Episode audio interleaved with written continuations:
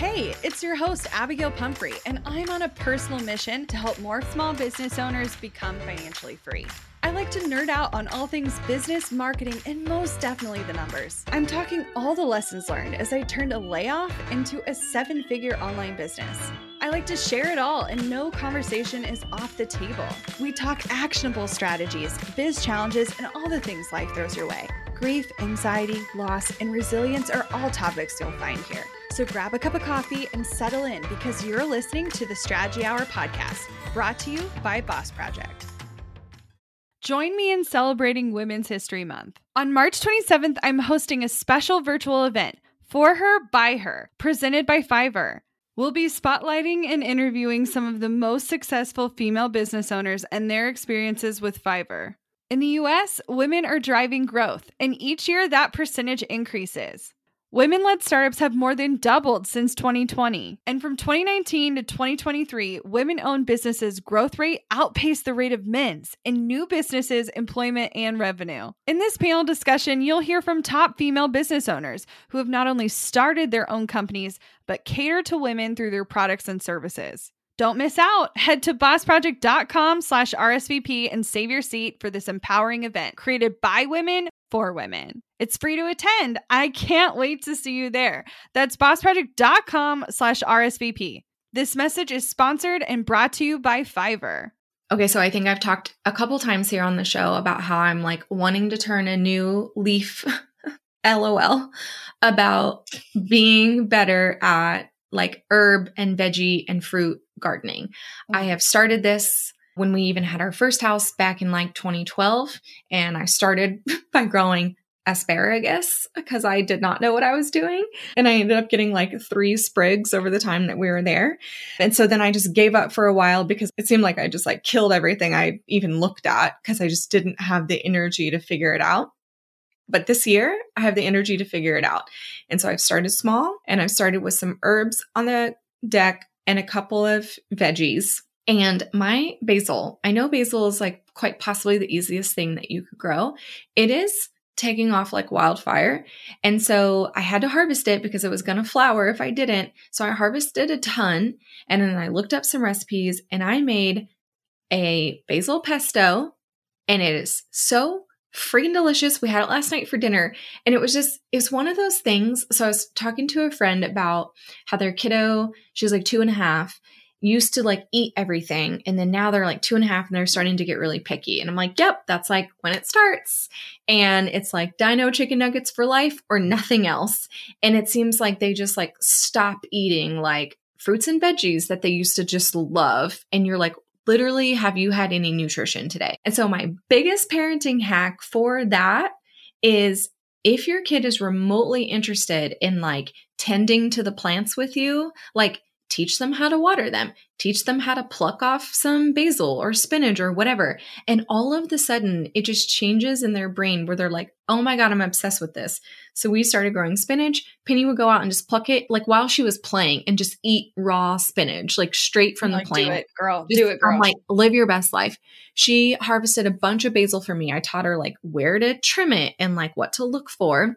So then I made the pesto. So last night when I had it on the chicken, like she normally is the person that's like, What is this green stuff touching my chicken? And she picks off like pepper off of chicken because she just wants it like plain.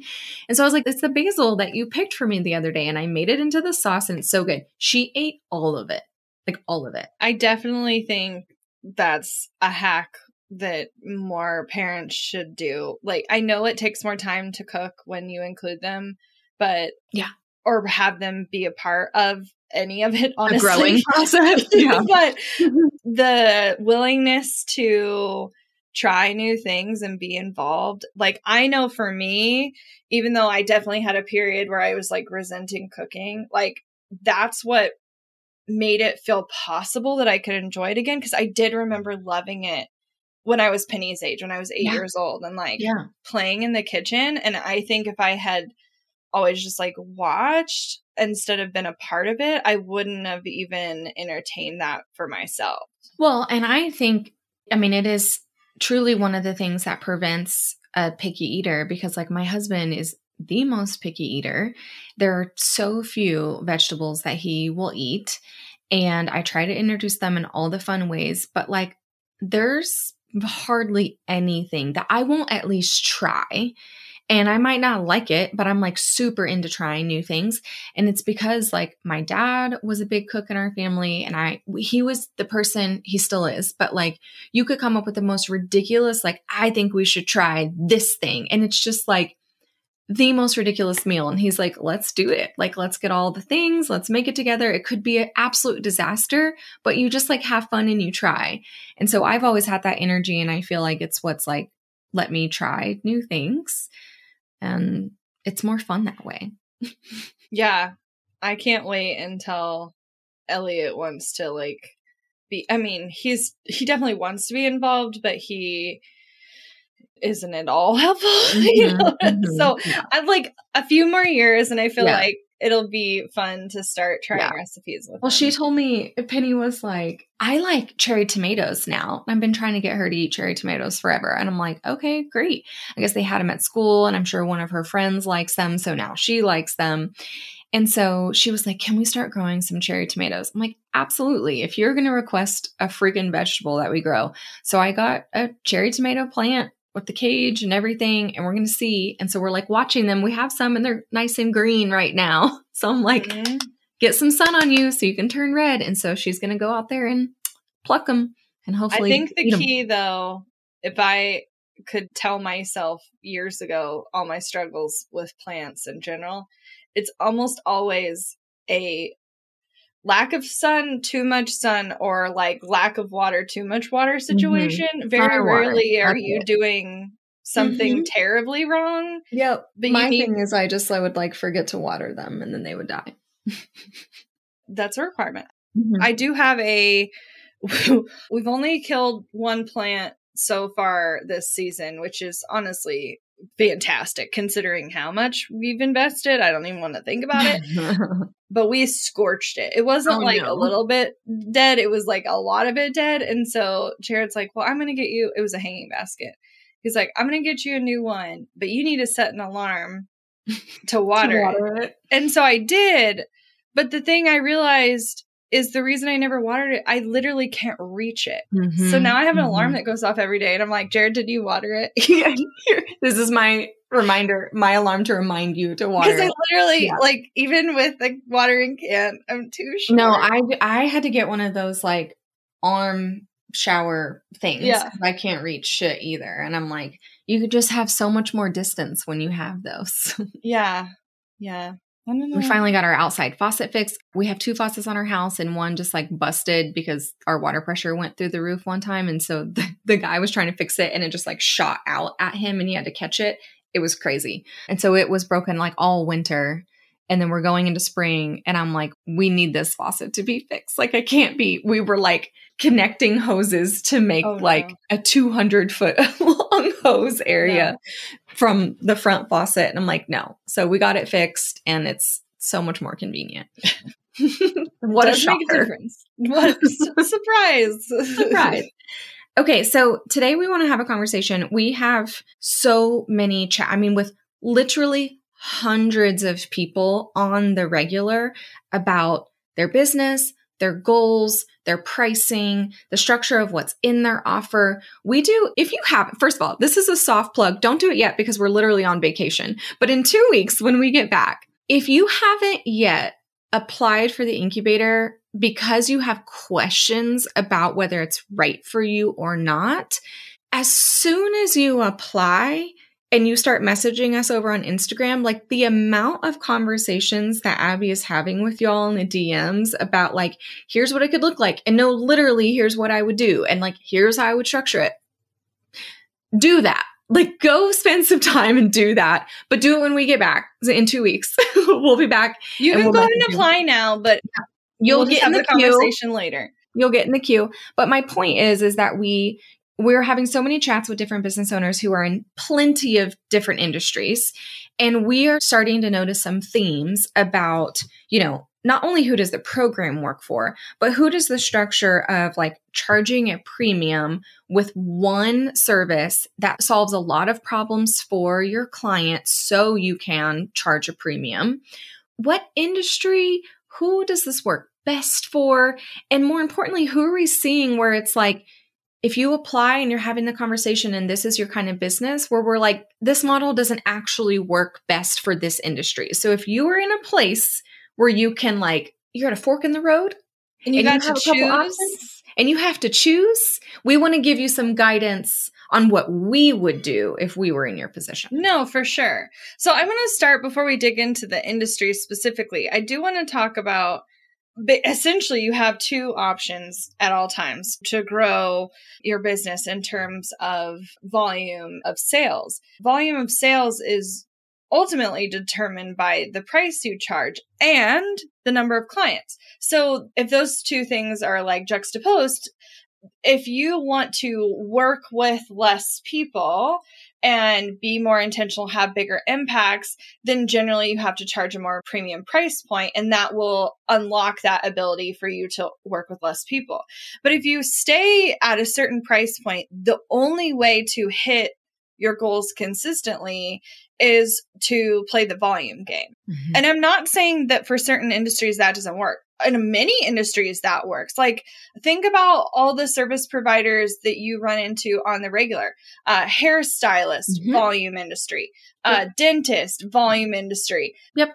Anyone who's doing like a short, like if you like walk into a brick and mortar and mm-hmm. you're getting access to a short service estheticians mm-hmm. a dog groomer place yeah there's so many pest control where they're care. like yeah they're relying on large volumes of people and like essentially like a booked out schedule where you like have a time that you mm-hmm. work with someone but that is a totally different ball game than when you're working with a service provider who now in our realm while on, on the premium spectrum there are three types of services. So like if you're doing hourly services or hourly at a brick and mortar then that's the volume game. But on the premium spectrum and the things we're teaching inside the incubator you could be doing one time projects and that could be like over a span of time or in like a vip day setting.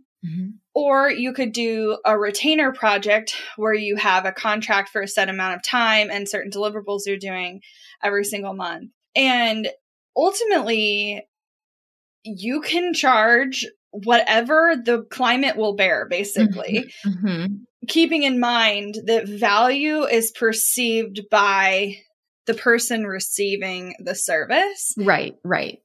Well, and what we see too is that a lot of people who have mental roadblocks and mental hesitations about charging premium dip their toe into it with the retainer model because you can charge less in the retainer model because you it's still a little bit of a quantity game because you have to have that right the levels have to match of i am still charging appropriately.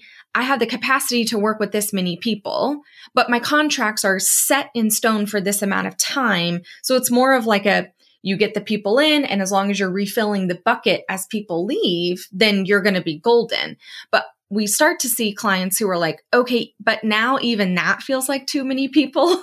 And so i want to like okay maybe i start introducing a premium package and it's i'm going to finish this project. It's not ongoing. So i can get a little bit of both. And i personally see the people who are like really enjoying what they're doing and getting that creative itch scratched in different ways is a very small amount of retainers for consistency and then cash injection for higher packages that end. Yeah, and I don't think there's a right or wrong nope. with the mix. I think it really goes down to like where do you feel like you personally are best? If mm-hmm. you are so incredible with relationships and you have no problem landing clients, yeah, then volume, whether you're doing it on the lower end of the price point or volume in like a retainer model where you're charging a little bit less potentially and working with less clients. We also have people who are charging a lot on a retainer, but they're mm-hmm. only working with a couple of clients. Mm-hmm. That's possible too. I think it just depends on where you want to like mm-hmm put your energy. But there are consistencies in terms of like, I see a lot of people over here in the lower price spectrum and they would have a much harder time jumping and a lot of people who are in the premium spot that like that always tends to make sense but i think more often than not business to consumer sales in the service industry tend to be more volume, low cost mm-hmm. than B2B sales. Yeah. And I wish I knew why other than I, I just I mean, think it all comes down to businesses have bigger budgets than individual people. I think that's why. Yeah.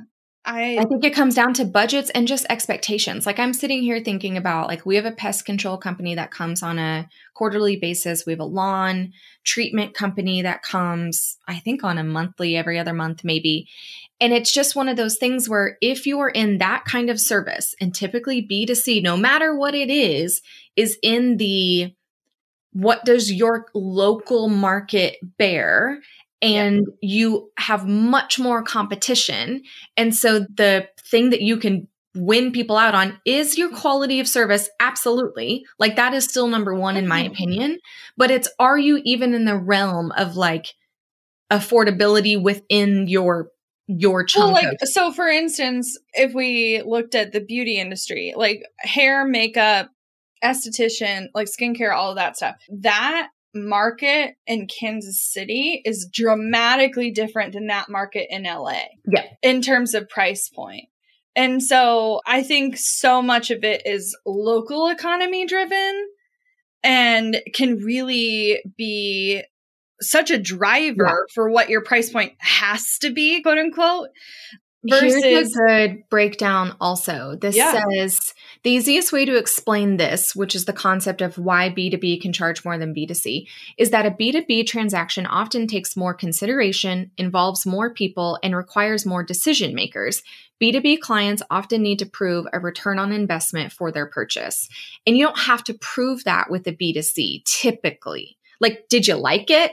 Did it work? If not, there's someone else right next door who could probably offer something similar, better, worse, whatever. It's got you got to kind of trial like a shorter time period. Does mm-hmm. that make sense? Like mm-hmm. you're like, mm-hmm. did it work today?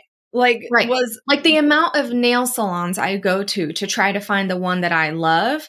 I don't care that I'm trying on all of these different ones because I know in my brain I'm going to spend between five and ten dollars of the total price. Like there's not going to be a bigger price difference typically in the salons that I'm going to. Like yeah, like you can hit a bracket of salon and and it's going to be relatively the same everywhere. Mm-hmm, mm-hmm. But it's just so interesting how when you remove the local economy from it, yep, how it automatically changes what people will pay. Like if you can remove that localized market. Now, I will say I don't think everyone should remove the localized market. Like I think there's some people who are trying to compete online that would do they would make so much more money if they focused local. Agreed. Yeah. Yeah. Which is I it's hard to express that cuz like I get the desire but there's just some types of services where you're going to do so much better serving the people near you. Mm-hmm, mm-hmm. Money issues are a common stressor in any relationship. Monarch Money is the top rated personal finance app that can get you and your partner on the same page without any extra cost. Monarch has built in collaboration features, so together you can see your finances, budget, and get insights on your cash flow. It's the easiest way to manage any household finances. I've tried other finance apps in the past, and they didn't work the way I wanted them to. I don't want to stress over finances. Monarch is the top rated all in one personal finance app. It gives you a comprehensive view of all your accounts, investments, transactions, and more. Create custom budgets, set goals, and collaborate with your partner. And now get an extended 30 day free trial when you go to monarchmoney.com slash strategy. Monarch has a tool that allows you to easily import your data from Mint and keep all of your tags and categories. Monarch's simple, intuitive design makes it so easy to get get set up, customize, and use. Monarch prioritizes my privacy, and they'll never sell my data to third parties. After trying out Monarch for myself, I understand why it's the top rated personal finance app. And right now, get an extended 30 day free trial when you go to monarchmoney.com slash strategy. That's M O N A R C H M O N E Y dot com slash strategy for your extended 30 day free trial. Today's podcast is sponsored by Squarespace, the only all in one website platform we use and recommend to our clients. Squarespace makes it easy to create beautiful websites, engage with your audience, and sell your products and services all in one place. Visit squarespace.com slash boss project to save 10% off your first purchase of a website or domain. Squarespace has professional website templates with designs for nearly every category and use case. Start with a flexible template, then customize it to fit your unique needs. With Squarespace extensions, you can connect your website to vetted third party tools to fully customize your website exactly the way you want it. Whether you sell services, products, or digital items, Squarespace has the tools you need for your online store. You can now host your videos on Squarespace and show them on beautiful video pages. You can even sell access to your videos with member areas. Go to squarespace.com for a free trial, and when you're ready to launch, go to squarespace.com slash boss project to save 10% off your first purchase of a website or domain. That's squarespace.com slash boss project. We're driven by the search for better. But when it comes to hiring, the best way to search for a candidate isn't to search at all. Don't search, match with Indeed. With over 350 million global monthly visitors, according to Indeed data, and a matching engine that helps you find quality candidates fast. Ditch the busy work. Use Indeed for scheduling, screening, and messaging so you can connect with candidates faster. 93% of employers agree Indeed delivers the highest quality matches compared to other job sites, according to a recent Indeed survey. I love that Indeed makes it easy to hire. We've had to weed through hundreds of applications in the past. We could have saved so much time if we'd used Indeed. Join more than 3.5 million businesses worldwide that use Indeed to hire great talent fast. And listeners of this show will get a $75 sponsored job credit to get your jobs more visibility at indeed.com slash strategy hour. Just go to indeed.com slash strategy hour right now and support our show by saying you heard about Indeed on this podcast. Indeed.com slash strategy hour. Terms and conditions apply. Need to hire? You need Indeed. One of the things that I also want to bring up, and, and I'm just continuing to do more research, there's actually a lot out here really doing the pro con pro of B2B versus B2C. And this is what we were talking about earlier is oh, so first of all, before I like go into the next phase of topic, all of this is centered around the like, what feels fun and yeah. attainable and doable to you. Yeah. None of these options are wrong. There are plenty no. of these scenarios that work amazingly for some people and don't work at all for other people. When Abby was giving you the example of like, are you an amazing relationship builder and you just have a lot of connections? Then maybe you can do that quantity game because that feels fun for you and that feels exciting for you. Some of you, it's the exact opposite. So you're going to want to tailor something that fits you. I think that there's a lot of it's changing now, but there is a lot of pressures into build a certain type of business just because like this is going to be the most successful kind or this is going to look this certain way or it's going to give you these certain things. But if it's in direct like opposition of how you function as a human being then that is not going to work for you and so i want you to like have these considerations in the space of not the market and not pricing and not what's normal but like literally what feels attainable for you and one of the biggest pieces that I don't think people talk about enough when deciding what kind of business model to go after or really how to structure is the size of your lead pool. Yeah. And it's, you could be years into business and you're sitting here like, why can't I raise my rates? Like they just won't pay for it. Or why can't I like get more people in the door because I don't want to raise my rates? And it's comes down to your actual opportunity. Yeah. So I think in terms of that, how do you figure that out? This is not about who you know, like literally at all. This is about the size of the potential market. Okay. And so uh, when you hear people getting yelled at on Shark Tank for like, why are you even bringing this up? I get the appeal for why they're bringing it up here, but I don't think the majority of people are even looking at this.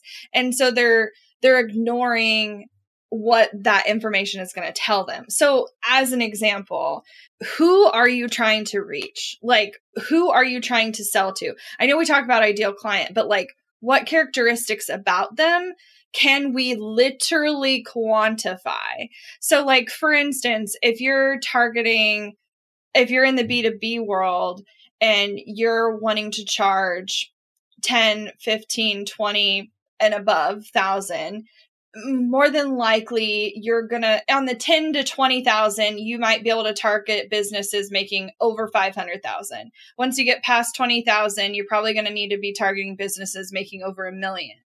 Well, you can do things to that market that ultimately limit who you have access to. So like if you get so specific of like I only want to reach businesses with physical locations with more than 50 employees. Okay. All right. So, like, how many of those exist? And there's a ton of not just IRS data, but like, there's so many surveys out there to help you identify what the pool of people looks like.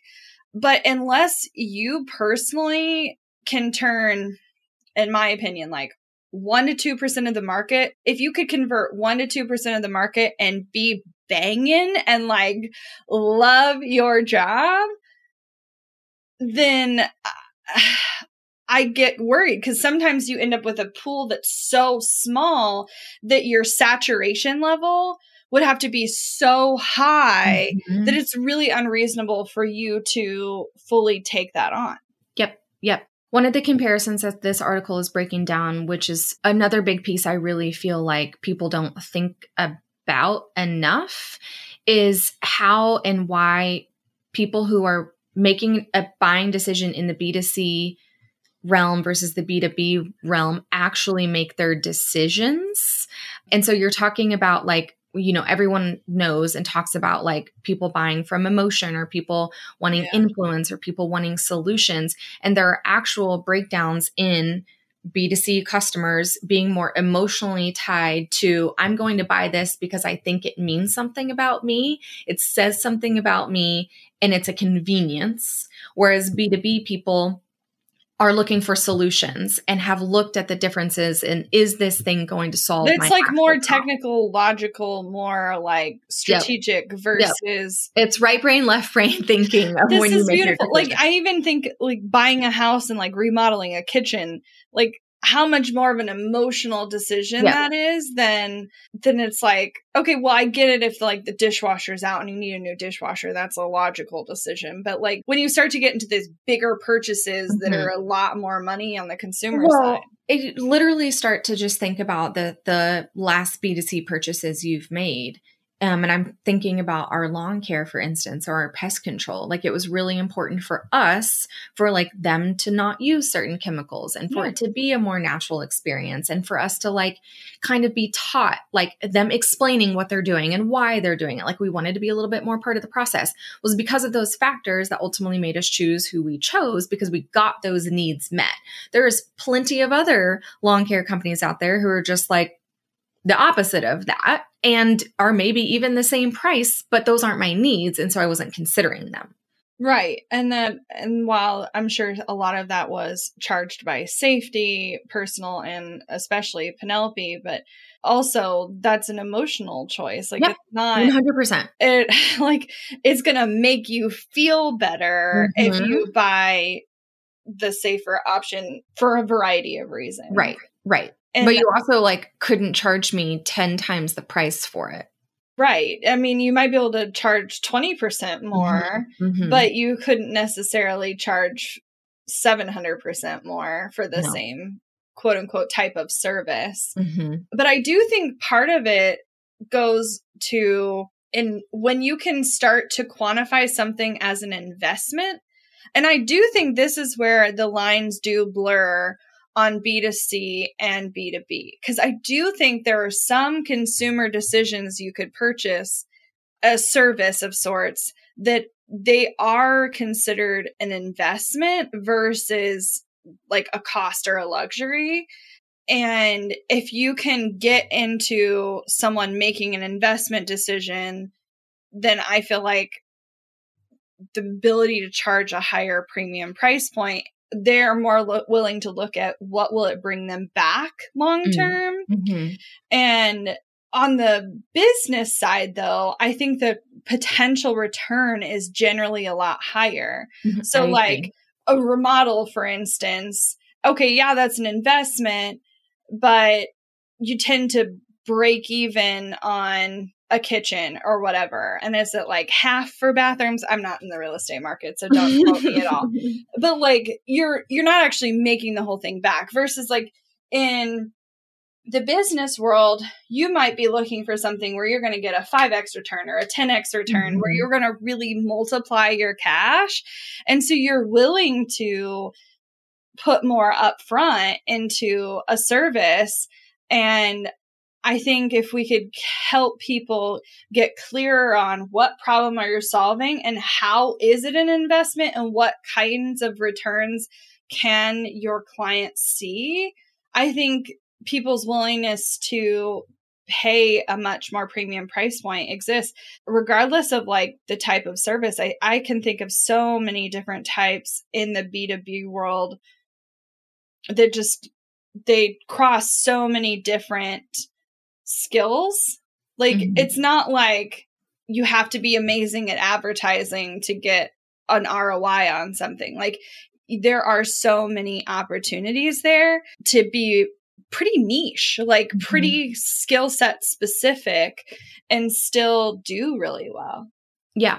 So let's, I think, get into some specifics about some industries where I feel like it could be more difficult to go the all inclusive one package premium rate. And you might have to then instead change your focus to the quantity side, still offering exceptional service and still, there's still so many pieces of this that like you can definitely still create an amazing experience like automate some of your systems really figure out like how to spend less of your time fulfilling the thing but ultimately like some things you just can't make any faster like this just is what it is but you can make it you can create a space where you are hiring more people to fulfill that same service so that you can get in more people so i think you had said earlier one of the biggest industries as a whole that we're seeing kind of start the conversation with us, but at least we're the industry that they are currently in or how they're currently serving their clients,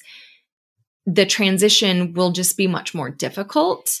And then therefore the focus should be shifted. And so we're talking about a lot of health, Health and, industry, health, and beauty, tend to be the two biggest ones. Mhm.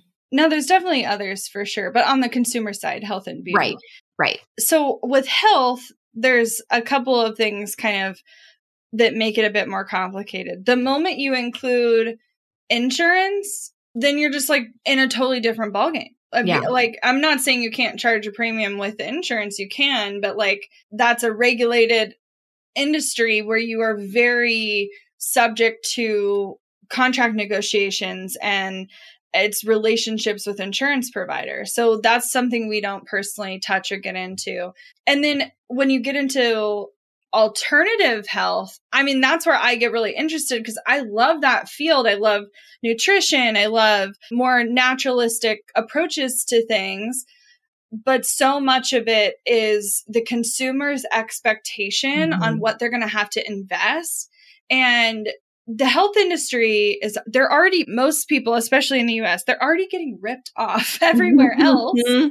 they're getting like health insurance is so expensive and if they're not getting the kind of answers they want in that space and they're going off and like they're willing to invest their own cash to find answers or to work through a problem in most cases it's already kind of limited like Mhm. and not that you can't charge a premium it's just it tends to be a bit more of a challenge to to get past that like I've seen people get up into like the 1 to 2000 range but once you get in that 3 to 5 or higher it's so much harder to find the right offer that the market will actually bear Mhm. Mhm. and And that you'll have a big enough pool to right so like for instance I've definitely seen some people who are like well I'm targeting pro athletes okay great well Mhm. like you, then you could probably make this work if you have the right connections, Right. like